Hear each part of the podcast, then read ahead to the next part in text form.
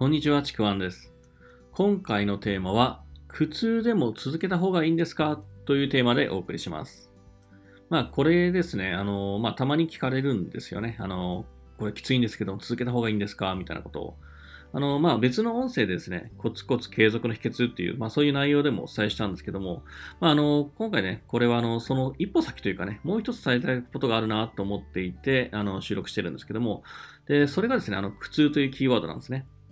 あの、まあ、冒頭でも言ったように、あの、たまに聞かれるんですよね。これ続けるの結構きついんですけど、どうした方がいいですか？っていうことも聞かれるんですけども、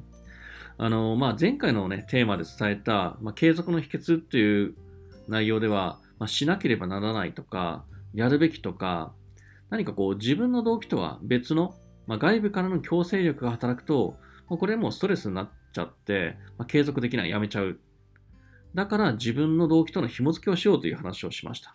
まあ、これをね、少し言い換えると、まあ、要するにですね、継続が苦痛になった時に継続はやっぱできなくなるんですよ。だから、作業の苦痛を上回る動機部分にフォーカスしようという、まあそういう話でもあるんですね。やっぱりあの、継続が苦痛になった時にやっぱできないんですよ。あの、苦痛が大好きだ、それが目的だっていう人はま違うかもしれませんけども、まあ普通はあの苦痛が目的ではないんですよね。あの、その先の、まあ、叶えたいものがあるから、そこに目的があるんですね。だからその動機分にフォーカスしようという話でもあるんですけども、でも、どうしても苦痛なんですっていう場合ももちろんあるんですよね。で、そんな時どうするのか。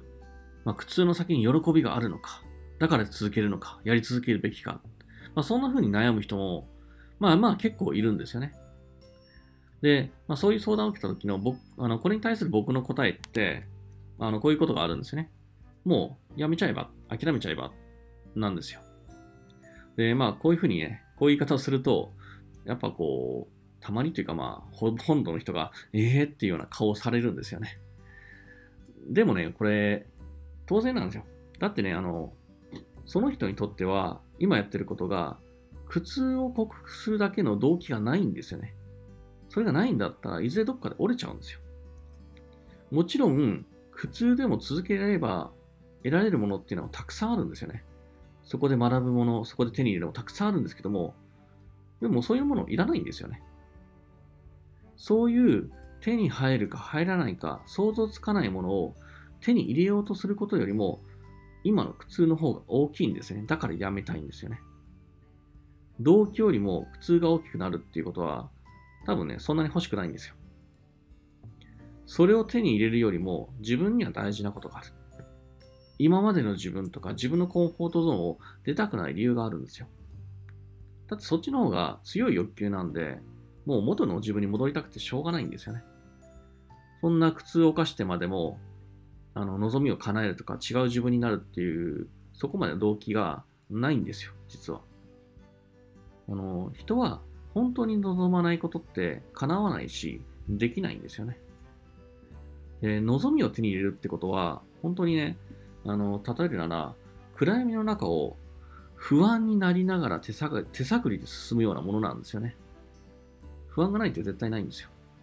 で、その不安になりながらも、その暗闇、もう真っ暗で何も見えない、足元も見えない、